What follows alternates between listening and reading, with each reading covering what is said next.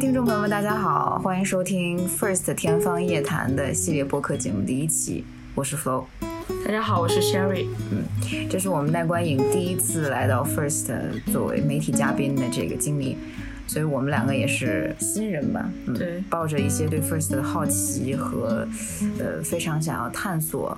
中国作者电影现状的一个这么个宏大的使命，呃，但可能就期待太高之后就会有一些落差，但我觉得这种落落差是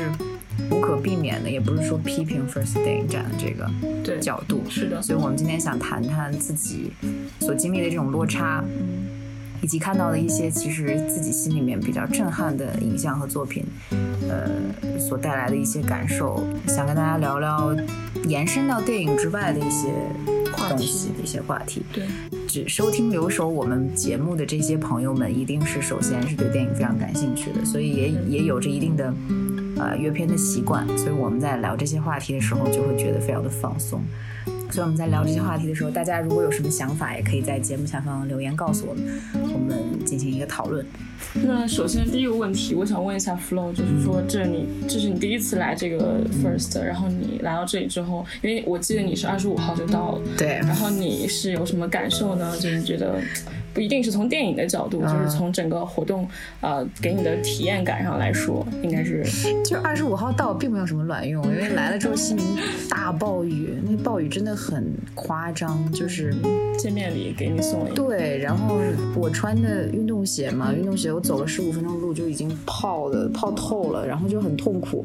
来了之后，对露天放映他们那天晚上还是进行了，嗯，对，但是我是实在是不想遭撞，所以我就没有去。所以那天自己给自己定的一些计划也是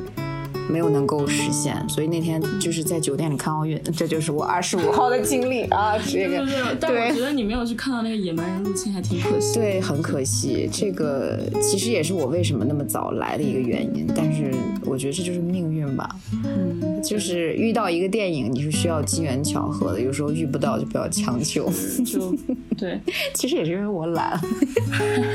没有，但是就是到了之后，已经马上开演了。嗯，其实如果当时赶赶去换媒体证，然后跑过去的话，其实也蛮狼狈的。所以就，而且就雨雨很大，所以我就直接回酒店了这明白样子。了。然后我是那个二十六号下午到的，然后我本来约了一场旷野歌声，然后打算去排没问题，嗯，结果旷野歌声就直接在我们两个人走到那个影对厅的时候，就给我发消息说取消了，嗯，然后我我们两个就赶紧跑回去排那个一江春水，当然最后结果也是没有排真能上，排上。嗯，然后那个没问题，也是因为时间的原因没有赶嗯上，所以我昨天就去看了，就我们去看那个露天的时候，嗯。嗯，去没问题先看了一下放的是露天没问题，对可能嗯、呃大家有所耳闻的话，也知道 First 今年又经历了一个放映前紧急取消的这么一个。对，有三部影片都我我我其实想把它称为丑闻，但是这个丑闻就是我们也知道这其中有很多无奈的事情，嗯因为它取消这三部其实都是纪录片、纪录片长片是的，入围主竞赛单元的一些纪录片，然后我反映一是些社会问题，对反映确实反映一些社会问题，像《旷野歌声》它其实有确实有宗教元素吧，可能是所以讲的是苗族那个村寨里面可能，呃，基基督教团体合唱的这么一个群体的故事。但主要我们也没看，所以不好对评价。，对，然后《遥望繁星》，《遥望繁星》讲的是什好么？像是雾霾的一个，就是政府啊治理对对对的对一对些东西。它是对，好像是以一个气象局的局长的角度去讲这个其实雾蛮霾想治理。看的，对对对，你很少从这个当局者的角度去看这个问题，因为 因为你经经常把这种天气问题归为一个很宏大的问嗯对嗯题，对，就是其实它里面可能还有一些其他的东西，嗯就是我们看不到的。就觉得其实本身这个角度来讲，它已经规避了很多矛盾，嗯，但是但是还是造成了这个对是取消放映的问题，确实很遗憾。然后那个小人张他看了，对小他人可以小人讲张小人张，其实我我也算比较幸运，就是早上去赶了小人张，然后我们一起去拍《旷野歌声》的时候，嗯旷野歌声》取消了。后来随之而来就是小人张后面的放映也取消了。就它的放映是这样的，就这三所有的主竞赛的单元的入围的作品都会进行两轮放映。第一轮放映的时候就是应该是有主创映后谈，第二轮放映的时候就是等于说给那些排片排不到的观众再一次机会这样子。对，小人张其实第一那天早上已经经过第一轮放映了，嗯，然后，呃，我忘了好像哦没有主创，是当时 First 的策展人上来致了辞，嗯，他讲了，他说他觉得小乐章这个作品非常的可贵，是因为这个作者特别的年轻，是现在 First 入围的主竞赛单元纪录片作者里面最年轻的一位，嗯就是他跟周浩或者范简这样的比较有经历的纪录片创作者同台竞技，已经算是一件非常可贵的事情。确实，然后这个作品就讲的是一个成骨不全的嗯症的患者，就是一个残疾人。为什么叫小人儿章？就是因为他真的很小，他可能就是一米都不到吧，就这么大。对我，我现在在大家看不到，我在向 Sherry 展示那个人身高有多长，可能就像一个小孩，就像个小孩儿一样。对，然后他是一个中年人，他叫张永红，是来自陕北啊、延安。啊， 对，就是他乡音说出来真的很很那什么，他在里面经常唱陕北民歌，就觉得啊，回到了黄土高原。对对对，拉回来拉回来，就是这是一个成骨不全的患者，他是一个中年人，然后他在北京以卖自己的手艺为生，他做一些剪纸，是一个自称叫民间剪纸艺术家。对，但是你也知道，生活当中很多这样的人，其实他做的这个手艺其实也没有特别多的艺术性，只是觉得你看到之后，这是一个非常好的工艺品，嗯但是可能达不到他所谓的艺术家那个层次。嗯但是 who defined art？这这是这些事情又是另外一个层面的，非常话语权掌握在谁手里，对对吧？是，确实他的生活很困难，然后等于说这个纪录片里塑造的是一个非常复杂的个体，因为你平常看到那些纪录片，其实展示的都是主角要么是非常单一的性格，对，就是你你会很同情，要么就是他是一个呃实打实的站在你的对立面的这么一个角色，但是这个人就是非常的复杂多面，你你可以看到他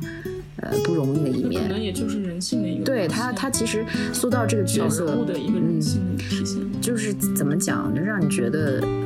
他是那个被时代抛在后面的人，就是他是周围的所有人都比他有头脑，比他看得清楚，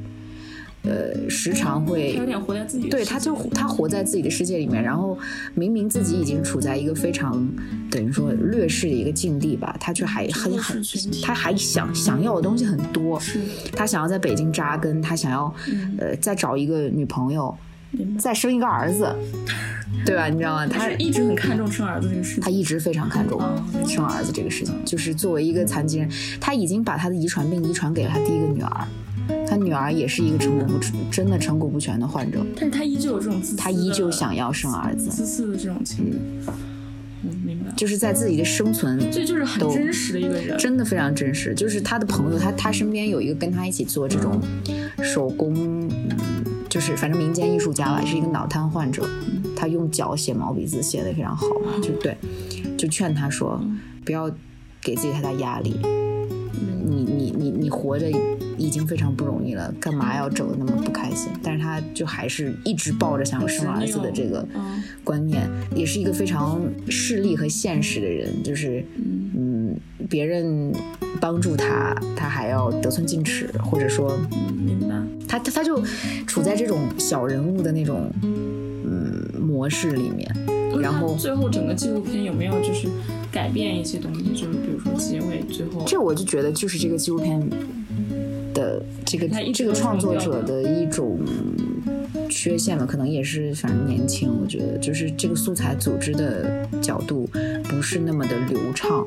这个情感演变，它这个故事讲的让你到最后并不会有一个情绪上的升华或者。觉得什么事情改变有一个落差的了感，觉没有？就是什么都没改变，明白，就就是真的就是是一什个么都没很改变。他是在记录的感觉他。就是对他就有点像家庭影像，明白，明白。所以，其实我也有一个很好奇的问题，就是说，当时当我们在看到这个一种家庭影像的形式的纪录片出现在我们的嗯视野当中的时候，它到底应该放在什么样的范畴里去评价呢？我看他，我觉得应该去看他考，就是讨论的那个问题吧。就有的时候他可能讨论的是一些比较单纯的问题，就是一个个人的一个问题；但有的时候他讨论的是社会问题、时代问题。那他可能就不仅仅的去把它当做一个家庭影像去实施了，因为你纪录片本身就是用一个记录的形式，可能呃，你去记录他当时的那个场景是最重要的，不是说他的一个方式和手法是最重要的。我觉得可能主题，呃，有的时候可以就是主题上的一个怎么说话题性，嗯可以去消解掉他那个一些手法上的不足。我觉得嗯，那显然我觉得小人章并没有对，因为我我也问你对他了，最后没有说升华到一个什么，就是说把这个呃揭露给大家，或者说让大家看到这个这个人物被时代抛弃这样一个状态。他他确实揭露的，他他他展现的就是这样子。反正这个电影大家肯定，我觉得一时半会儿也看不到，所以我就多讲一啊点，嗯大家你知道吗？对就他为什么会出现这样的状况？为什么他会出现对颠沛流离？是因为北京开始整治低端人口了。哦，所以说这也就是这个所以片子对的这为什么可能它被取消的一个原因？嗯，北京开始整治低端人口，就是因为你从城市管理者的角度，就是他们在嗯乱打一些洞。穿一些墙，然后把那个胡同或者是街道改变特别是的那种，但是这是这是他们的角度啊，确实你你如果这样做之后，所谓的低端人口这个词太刺耳了。对就这些外来务工人员，他们就没有办法立足，然后他就开始找房子啊，就是就最开始的三分钟特别特别的剪辑节奏特别特别快，就是你会看到这个哇，你感叹说这个残疾人他有这么强的生命力，所有活儿都是自己干，就拿那么长的大电锯，他他可能还没有那个电锯子长，啊，但就是焊接什么的全都自己来。然后，但是确实面临很多困难，就房子要是不，要么不租给他，要么是租金太高，要么就是把他坑了、骗了或者怎么样。反正前面三分钟就是他这样子的一个生存状态，你就会理解他为什么被时代抛弃。但后面后半段就是弱化了他。的生存的矛盾的时候，完全展现的是他被时代抛弃的一些观念。你很能明白说他确实遇到了很多生存上的困境，但是这种情况下你是不不会去同情他的，嗯对你会觉得他哎对，对他不会去刻意的把这个人的正义里面专门对给你看对他对就是把所有的那个他的就是对嗯性格都给你看，所以说然而他一直在不断的和周围的人对抗，这也挺奇怪。就说你作为一个残疾人的角度，如果外界给你的帮助很大，你他可能有那个自尊心吧，就就是他就是一直在跟别人抵抗，一直在和周围的所有的事情对抗。嗯所以我觉得这就是他，呃反正就从那可能就是他人生的一个信条吧，对这就是对对抗，就是他的对人生的一个主题。然后这个对抗当中就显现出他多么的落魄，他多么的被时代的抛弃，那种对对无力荒凉的感觉肯，定是会有，讨厌也讨厌不起来，但是同情当中又多了一丝嫌恶，嗯，对，就这种感觉就。是一个小人物嗯的真实命运，对，对，就是这么一个电影，就是反正最后还取消了，我觉得很遗憾，它没有办法放映第二轮。然后我们可以聊一聊，就是我们呃看的有一部那个《最后的告别》，嗯然后这个 Flo 还挺喜欢这部片子，对然后我们可以讲一讲这部这个片子。然后我看大家那个评价对这部片子都还不错，对，这也是我们第二天观影比较顺利的原因，因为这些这些电影它全都是虚构的影像。嗯，对， 对，就是留下来的其实都是剧情长片，然后我们也可以在一二轮放映当中看到。我们第二天的观影其实除了这个最后的告别，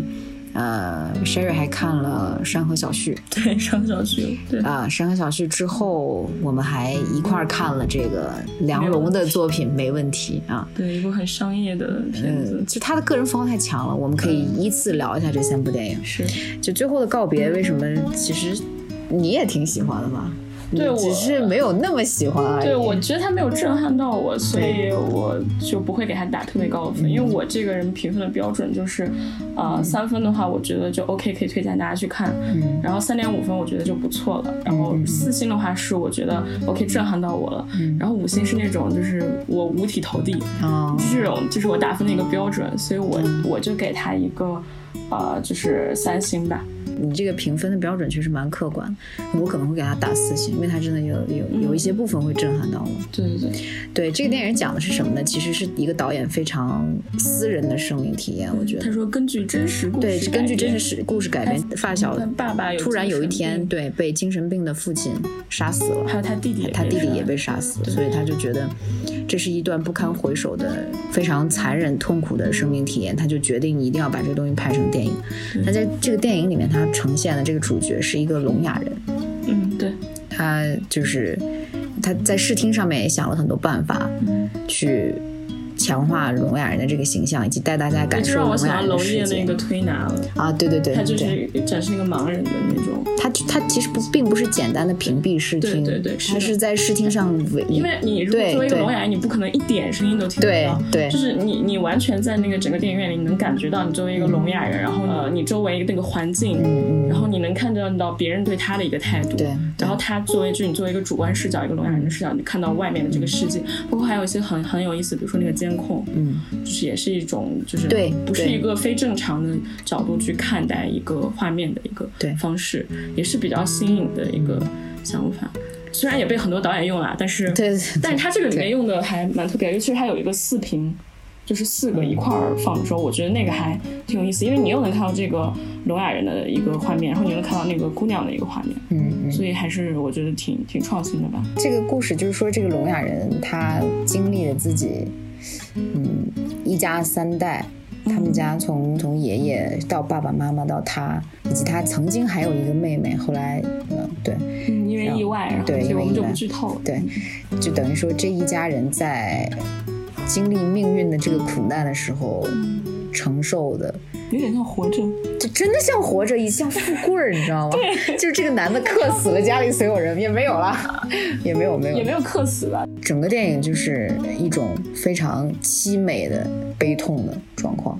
就是对，尤其那个小演员，我就觉得他演的特别好。哦对他真的对有那种灵性，你能感觉他身上有那对嗯种就是演演演技，也不是演技吧，就是自然的那种灵动的感觉。成年演员也是，我一直很惊叹，就是成年演员这个成年演员，他把那种他每一次在看镜头的时候，我就就是我上哪儿找了这么一个浑又浑然天成的对感觉。又又可怜，但是又又坚又毅又有韧劲儿对，但坚毅的同时感觉很干净的那种演员是。他在呈现呈现这个人物的时候，非常非常拿捏的非常自如。嗯有一些情绪爆发，就是就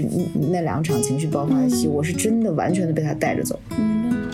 很惊叹，我说上哪儿找？后来发现，说导演说这是他的好朋友，这是他在他以前的同事，因为他他以前就看过大门，在保安室给人看过监控，哦这是他之前的同事。所以就很真的很真实。对，说这个这个同事呢是广东湛江人，他的生命体验当中也有类似苦苦难和残暴的部分，所以他嗯他在其实理解这个事情的时候就很容易。对他表面上看起来很平静，他对但他其实内心里隐藏了很多很多的故事和对对东西、情感，他在底下暗流暗流涌动，就就好像一个聋哑人，他其实没有太多的能表达对他自己情感的东西，所以当他有的时候声音，他发出声音的时候，你会有一种别样的感受，嗯你会觉得又心疼，然后又感叹，嗯就是各种情感混杂在一起。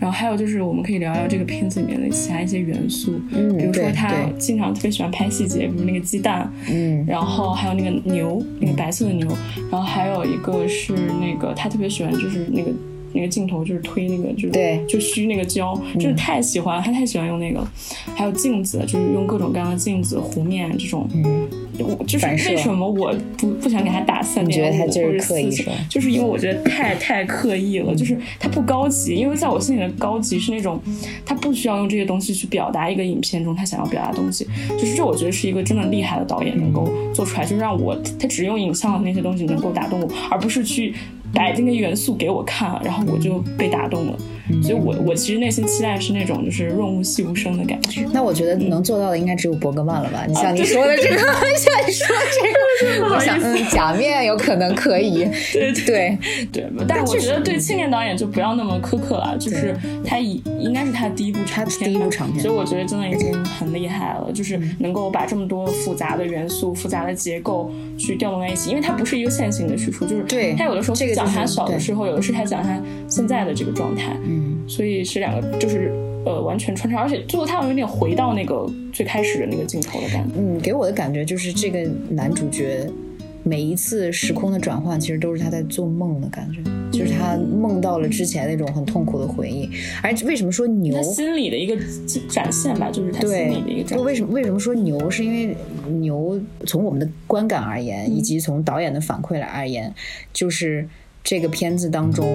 嗯、呃时空转换的非常关键的一个意象，哦，就是那个年，就是牛十二、老十二、小十二，对就是怎么怎么地对对。这其实也是转换时空的一种符我号感。觉好像那个白色的牛一直在陪着他。对对而，且这个片子它的英文名字叫 White White Cow， Cow，对，是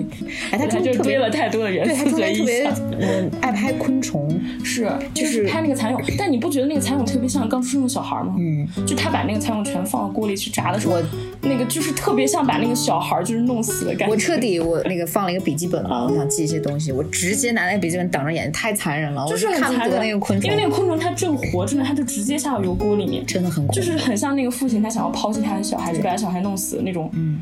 那就种是感觉太残忍了就是对对对，就是大家能够 get 到的。按理来说，这样的场景其实，在生活里面出现的时候，你不会觉得特别那个什么。但是当出现在这个影像里面，你觉得有情绪的这个，因为它是有生命力的，东西，对你就会它是有生命力的西。东西。然后你你在一个很平，它一直它没有太多的那个声音，这个影片。然后你突然听到一个很刺耳的油锅声，然后明明是一个活蹦乱跳的小虫子，然后它就顷刻之间就变成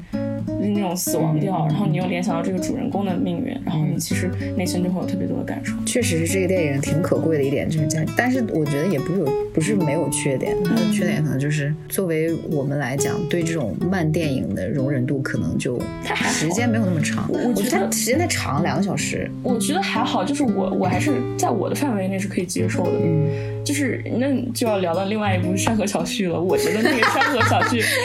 他没有看，但是我觉得是有点长，就是嗯，他情节真的太平了，就是比这一部还要平。就但不是说就是批评这部片子的意思，嗯，就是说它的构图呀，感受到了我们的求生欲。对对对， 不是也不是，嗯，对，因为我不是一个特别喜欢批评电影的人，就是我觉得就是一个作者他自己内心的，就不管是他个人化表达也好，还是他讲述别的故事也好，就他很用心的去拍这部片，所以我一般不是特别喜欢嗯嗯嗯 嗯嗯，那种除非它烂到一定程度才真会心是。烂到那种那我个明白毕毕志飞导演的那对种，对对嗯对对。 那是真的可以大骂特骂了。所以这个片子就是《山河小旭》的话，我觉得就是，呃，它整个的画面构图其实是比较的，就是合理、比较正常的。嗯嗯然后也看出来导演是用过心的。然后还有一个就嗯，是大概他讲的是什么故事啊他？讲的就是呃，就是女主人公她叫那个谷谷雨还是什么，她就反正啊叫姓谷，然后叫、啊然后她是另外一个女孩的阿姨，谷阿姨她。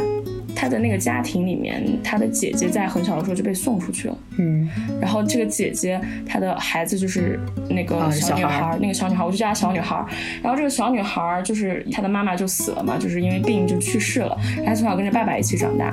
然后有一天她就打算来投奔她这个谷阿姨，因为她这个谷阿姨是一个裁缝，嗯就在那个。店里面做，但这些她都不是一开始就告诉你的，她到最哦后快、结束的时候才告诉你，是这样一个人物关系就是这样，呃，不是不是一个人物关系，就是他最开始人物关系已经告诉你，但他告诉你说，啊、这个谷阿姨她是因为要逃避很多东西，我感觉已经快，呃，三分之二都快完了，他才讲出来这个事情，然后才让人物去看到他这些东西，嗯，然后其实这个小女孩是她是想要去，她找这个谷阿姨，她是为了找她那个男朋友，就常州的那个男朋友，然后她也不我是已经听出了一丝这种就是很狗血抓马狗血的感我觉觉。得好狗血就是 我觉得那个情节太平了，而且大家就是因为这个片子它是转到那个好像是被选到那个女性就 first frame 还是什么。啊，对，然后对我就完全 get 不到它为什么会有女性主义的东西在里面呢？就是它没有那么强的女性主义。嗯，他就是讲了一个女孩的事儿而已。两个女的，她就因为主要两个人物关系就是这个 auntie，就是这个阿姨和她这个侄呃怎么说，就是她这个外甥女小对对对小女孩的一个故事，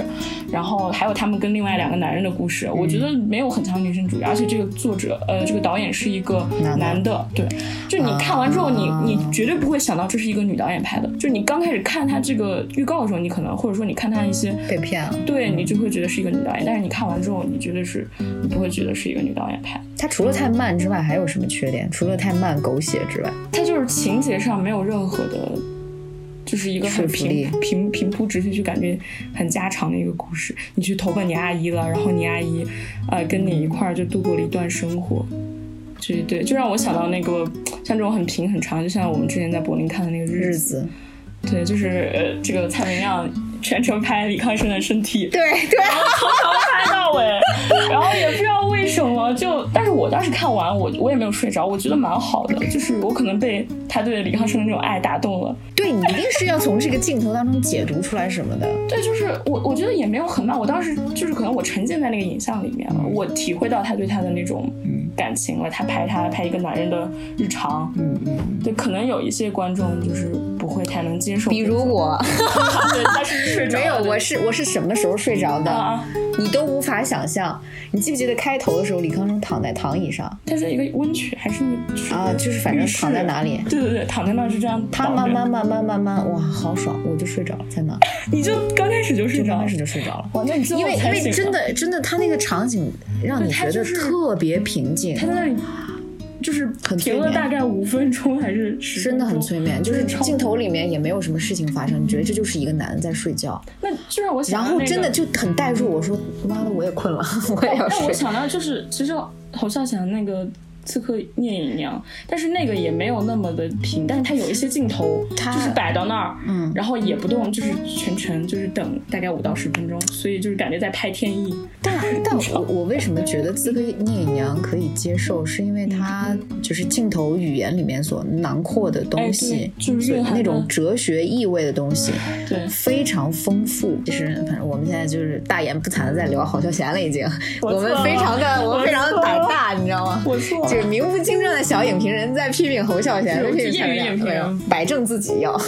对对对，我觉得我觉得侯孝贤，你看他在《海上花》的时候，其实就是他、他嗯很多电影里面他都很擅长用这种 对，很安静的镜头去讲故拍事，天意，就是拍天意。真的但是好但厉是害。但是你你就你就觉得说他这个镜头里面，你可以解读到很解读到很多东西，你不仅沉浸进去，嗯你还你还成为了一个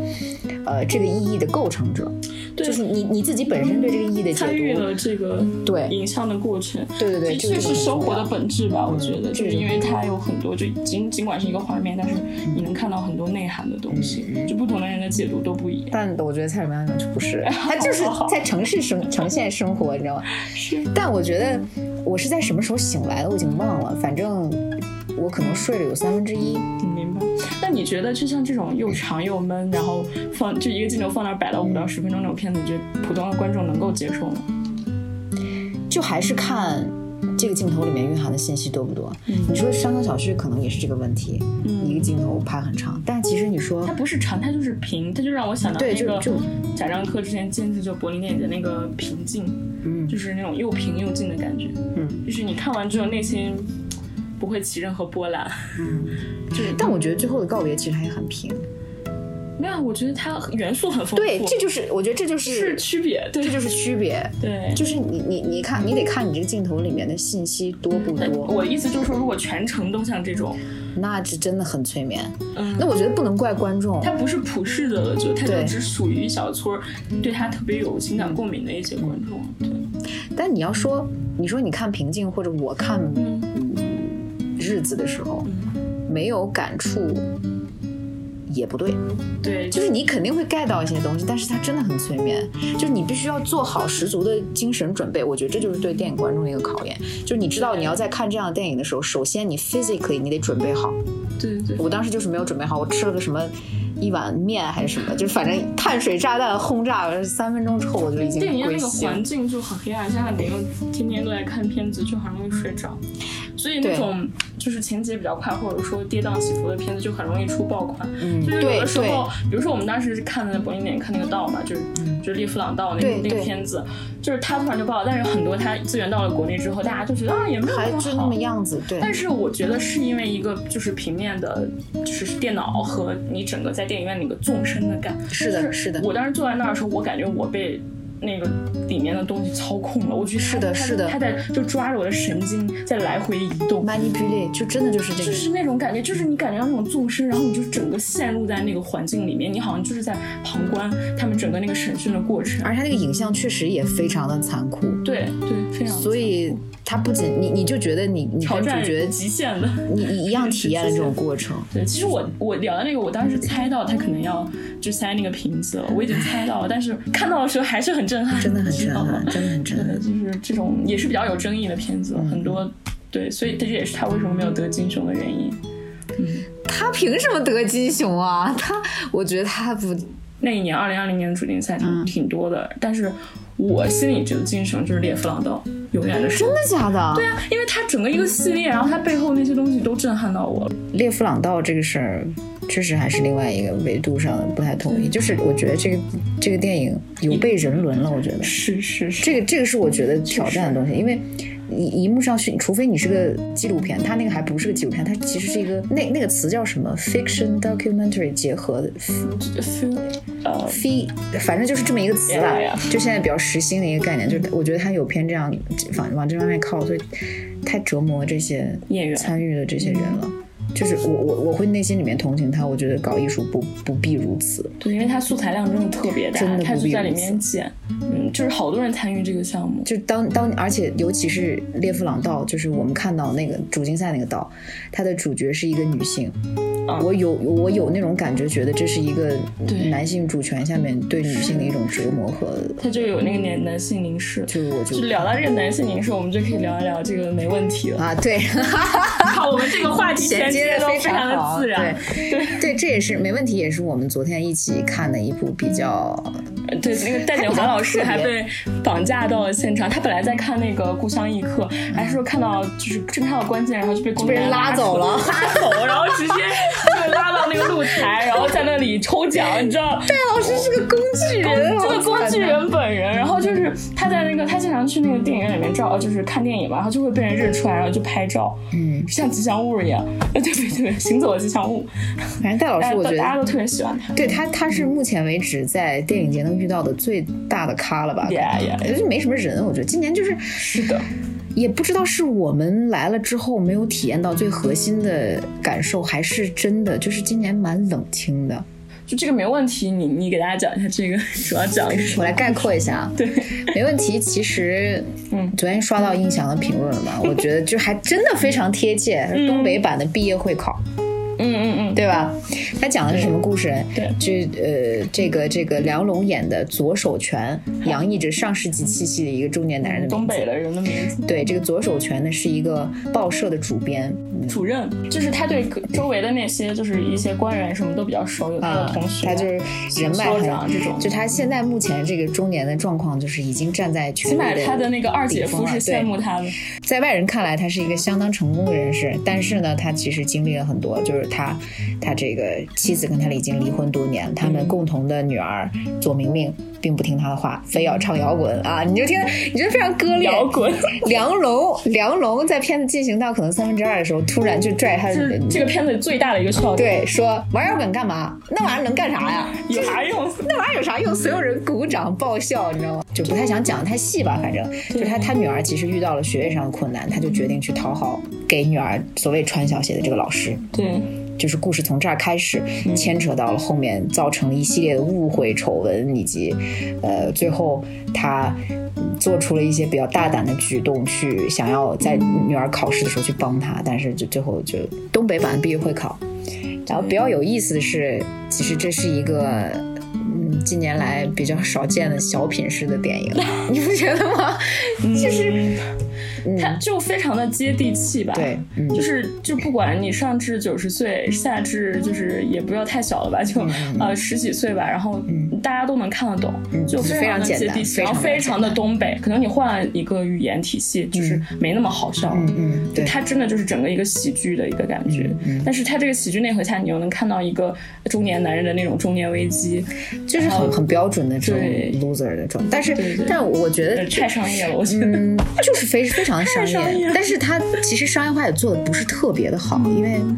呃很多显性的商业元素，他它女儿的那条比线较好像嗯做的不是很好，对，就他整个所有的人物好像都是嗯没有那么复杂的感觉，就是很简单。都很简单，很就是平铺直叙。给给我的白完全给的没有那种我想象的那么差，就是因为我我之前听到说没问题口碑扑了或者怎么样，然后我就带着一个说行，那我今天就可能浪费也一下人生两小嗯可能是时。因为那些影评人就太清高了，你知道吗？他们我觉得他们可能带着错误的预期去的也不是，我觉得是因为他们觉得这个片子太接地气了，就是、啊，就是没有任何那种电影节去的电影应该有的那确种。实还是挺挺我我觉得是因为它一个是观影的氛围吧，因为我们在露天，所以大家周围的人啊可能，对，都是那种就普通的观众，然后大家都会，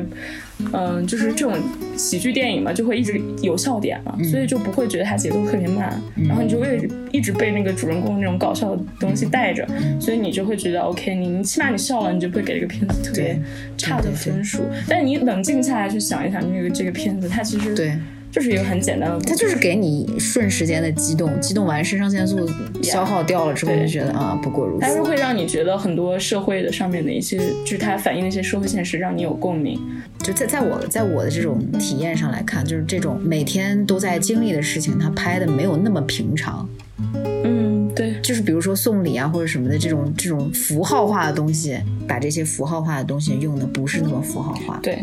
有的导演可能用一用就觉得你就是就就是个这所以而它已。情节上还是不错的，就是对它情节上那个还是很不紧错的嗯凑，很紧凑，它场面调动也还不错，就是它那个婚礼的戏，你看它其实拍那两个那个新郎新娘，它就是拍过场一样，就是一帧一帧换的那种，嗯就很快像放图片一样，放 PPT 一样的感觉，就把他们那些仪式全部都进行。其实他们两个应该才是这场戏的，不是这场戏就是整个婚礼的主角，但他们其实要去但是 focus 在另外几个人的那个矛盾冲突上面，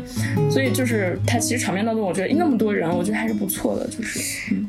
第二，我觉得就是它最致命的缺点，我觉得这个电影没有调度。嗯你不觉得就没有调度吗？就是我看婚礼的那场戏，尤其是我觉得需要调度的一场几场戏，就是在开头的时候他们打架的那几场戏，，哦，那个打架我真太的是太就是他在干嘛太？这个导太演浮是夸了，就这是个导演是在拍，就是这这以为自己的摄像机是 VCR 监控。嗯第二就是在婚礼那场戏，我觉得他调度做的非常的简陋。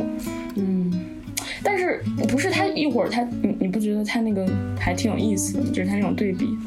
他就有那种反差感。买不过这些大家到时候自己去电影对，院就里面是看就自己反正就是感受就我我们的我的感受就是它没有调度，就是你觉得不需要调度的部分。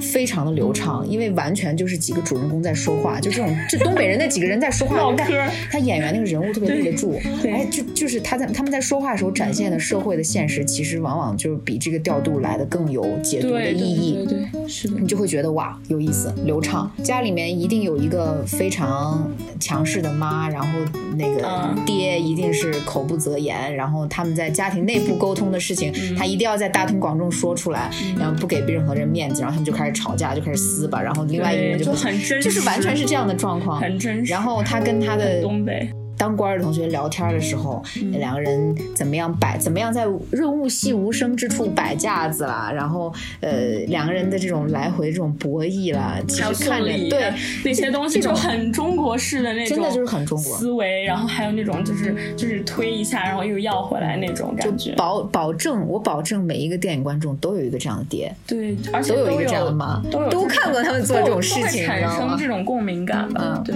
所以这就是为他不需要调度的地方，这些这些东西觉得非常立得住直。直接给你，然后你还看进去了，但是只要一需要调度的地方，好像就没有那么强。就是一下就把你抽离了，就觉得这个作品完成度还是有待提升。就是你大概会给这个片子多少多少分？我大概三点五吧，我大概就二点五到三这样子哦一是个吗区间吧，就我不会给它太高。对，不是说我哭了我笑了，它就一定是一个好片。那这个是肯定的。对，所以就是很多观众会有这种误就区。他的他的最让我觉得，哎，这是个什么东西的那种点，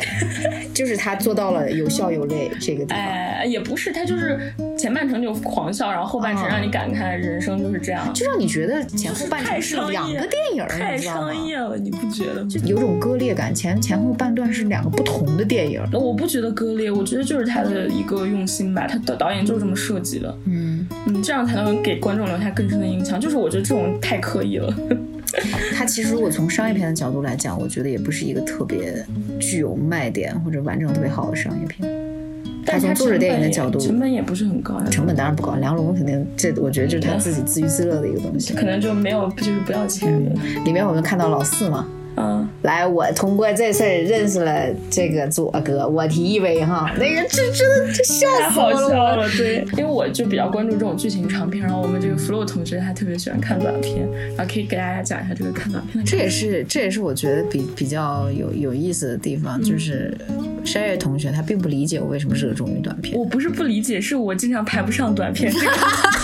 是排到我差最后一个我进不去了，然后我现在就很痛苦。为什么热衷于看短片？是因为觉得短片呃容量比较大吧，就比一个小时嗯你可以看四到五个故事。能看出来一个导演的功力。但其实我觉得这个也是一个问题，就是说短片的时候你能看出来它的功力，但是它会规避到一些缺点，对对，你知道吗？所以就好多短人片看山上小区那个三十分钟的时候觉得巨好，然后对结吧果看了对之吧后，我天，对吧？短片当中你，嗯嗯有更多个人化的东西，就是这个对导演他非常非常私人的、非常个人的表达，就可以在短片当中尝试。因为长片你不具备这样的对条件嘛，对所以就是你可以看到，不好意思，各种各样的牛鬼神蛇。今年他 First 这个挑的片子其实也，呃，挺多样的，就是对来自五湖四海。嗯就反正昨天看的那一场是等于是短片的第三场放映，嗯他专门把这些所有具有海外留学经历的导演的短片作品放到了一起，所以你在看的时候，你就会感觉哇，嗯，那个地方的风土人情对对这个导演的创作的观念和他的成品有很深刻的影响。是的，对，就他完全带着那个地方的是，就是很深的烙印和和和符号嘛，让我感觉比较感触很深。就是这这从私人的角度讲是共鸣很深的一个作品，就是呃韩国制片的一个嗯短片叫《最后一天》，嗯它就讲的是一个异乡的中国女学生，嗯去自己打工的那个便利店，已经辞职了，去去拿拖欠的工资，然后遇到了接任的中国女学生，天啊，就是好有意思，就你你如果不是真的在异乡生活过，有过这种打工经历嗯所谓的寄人篱下的这种经历，对你是完全 get 不到的。就是它里面说这个女生女学生就去领工资，这个女学生她马上就要回国了，所以她非常着急。然后她过程当中，呃，看到了这个接任她的这个女店员是非常就是软妹子，嗯啊然后也解决不了问题，因为他语言真的很差，所以他作为一个异乡人，他没有隐藏自己作为异乡人的这种呃弱弱势的感觉。然后就作为领工资的这个女学生，她就觉得这个这个女孩做的，嗯、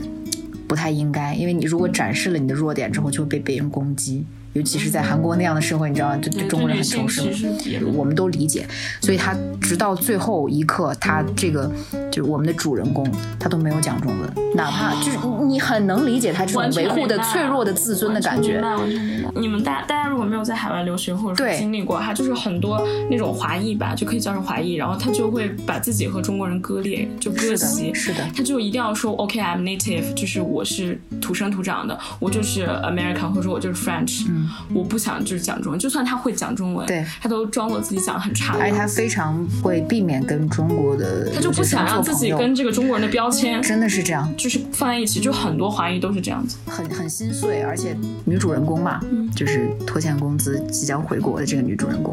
她其实是在这个过程当中非常强势的，她什么问题都可以解决，我们就觉得她是一个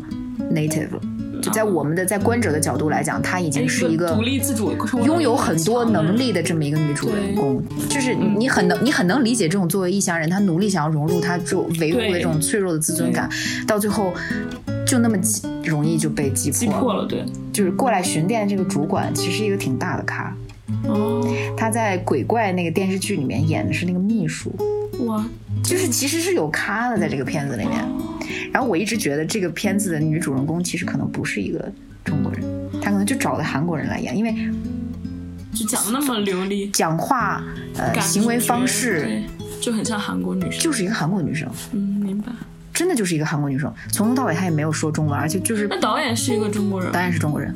嗯，有点意思，真的挺有意思的这个所以片子。可能导演就把自己画成那个女生，嗯也可能是这样子，然后这个这个片子就是整整个气质也很嗯清冷凌厉，嗯就是特别像你看到的韩剧的那种嗯嗯，制光，然后场景布哦置，它就是一个完全的明白，韩国短片。明白，明白，那还挺厉害的，他就是嗯已经这个导演也已经融入了，对对，嗯融而且入你看了那个，制作氛围你看那个制作后面那个表打出来之后，全是那个全是韩国人，人，对对对，就是什么金，就是可能里面有有一些姓赵的、姓杨的、那不姓是姓什么的，就不是不是韩国人，但大部分都是韩国人。就这应该也是一个，嗯，他们的那个什么，他们学校我没记住，应该也是受到学校的资金支持和有一些短片资助的，就反正像是有应该可能也去过釜山电影节吧，我不知道。啊，也也我觉得可有这个能拿钱了。釜山电影节的但资但就是它是一个非常工整的作品，嗯，不会看到多么作者的巧思在里面，它其它实就是是展现了一个那嗯种就是孤独感、排异感，就是一个漂泊在外的那种。它的整个整个氛围的包装让你觉得蛮商业化的，但是其实这个题材，以及它讲述这个故事的这个视角也不是那么商业化，嗯，所以就是我我说带着很深刻的这个韩那国就是的你比较有导共演，鸣的那个片子。就是就是觉得你是你你在看一个韩国的短片，就我觉得还除了挺班底上挺有意思，就是说我们创作者自己能够主宰的自己表达的东西有多少，但被别人塑造的东西有多少，对，但我觉得其实最重要的是他自己内心。就比如说那个中国导演，他去了韩国，他依旧拍的是一个中国女孩儿，她想要在这个嗯地方生存，其实是他有内心的东西的。他就是可能会有文，就文化融合的情况，但是嗯他内心还是有中国的那个文化，然后包括社会对他的影响、嗯那部分东西存在，对他的性格，对他想要表达的主题，我觉得是存在的。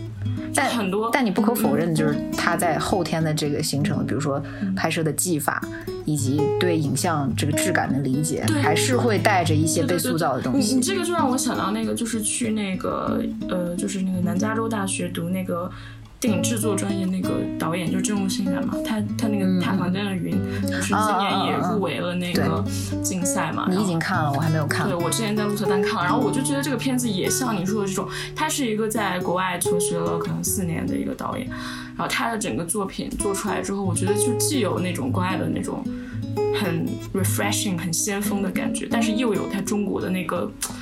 那种内核调在里调面在，就是那种，就杭州，他因为他拍的那个城市是杭州，又有杭州那种美的，他对杭州那个城市的理解，然后那些人物的现在年轻人的一种人物关系的一个理解，嗯所以我觉得是肯定是会融合的，然后也不一定就完全出来，就是你也分不清这到底是个中国人导演拍的，还是一个外国导演拍的那种片子。就你让我想到那个好莱坞流水线上出来的那些东西，就是其实你也不知道是哪个导演拍的感觉。短片单元其实有很多邀请过来的所谓的海外创作者，嗯，呃，这个可能是他们集中表达的一种一种一种方式吧，就是好像长篇从 first 排片的角度来看，过多都是关注的嗯国内的纪录片创作者和国内的这些青年导演。那我们明天要去看的电影呢，就是呃这个《一江春水》，然后《故乡异客》，《水藻长生》，非常然长后我要去看就是《雨打芭蕉》，他是继续看他的短短片啊，我们回来可以，交流呃，一下后面的节目应该也会有新的小伙伴加入，因为我们我们有还有一位另外一位影评人在路上，也也或许有一些神秘嘉宾，对，然后因为 First 过来的媒体还挺多的，对 看我们抓在到正在谁是发谁动自己的人脉，然后邀请一些比较有意思抓的到谁嘉是谁宾啊过来跟大家一起 聊。对，也希望大家继续关注我们这个播对客。对，那今天就聊到这儿，然后我们后面也会跟大家聊更多有意思的东西，大家好的，记得留守。对，拜拜拜拜，我们下期再见，下期见。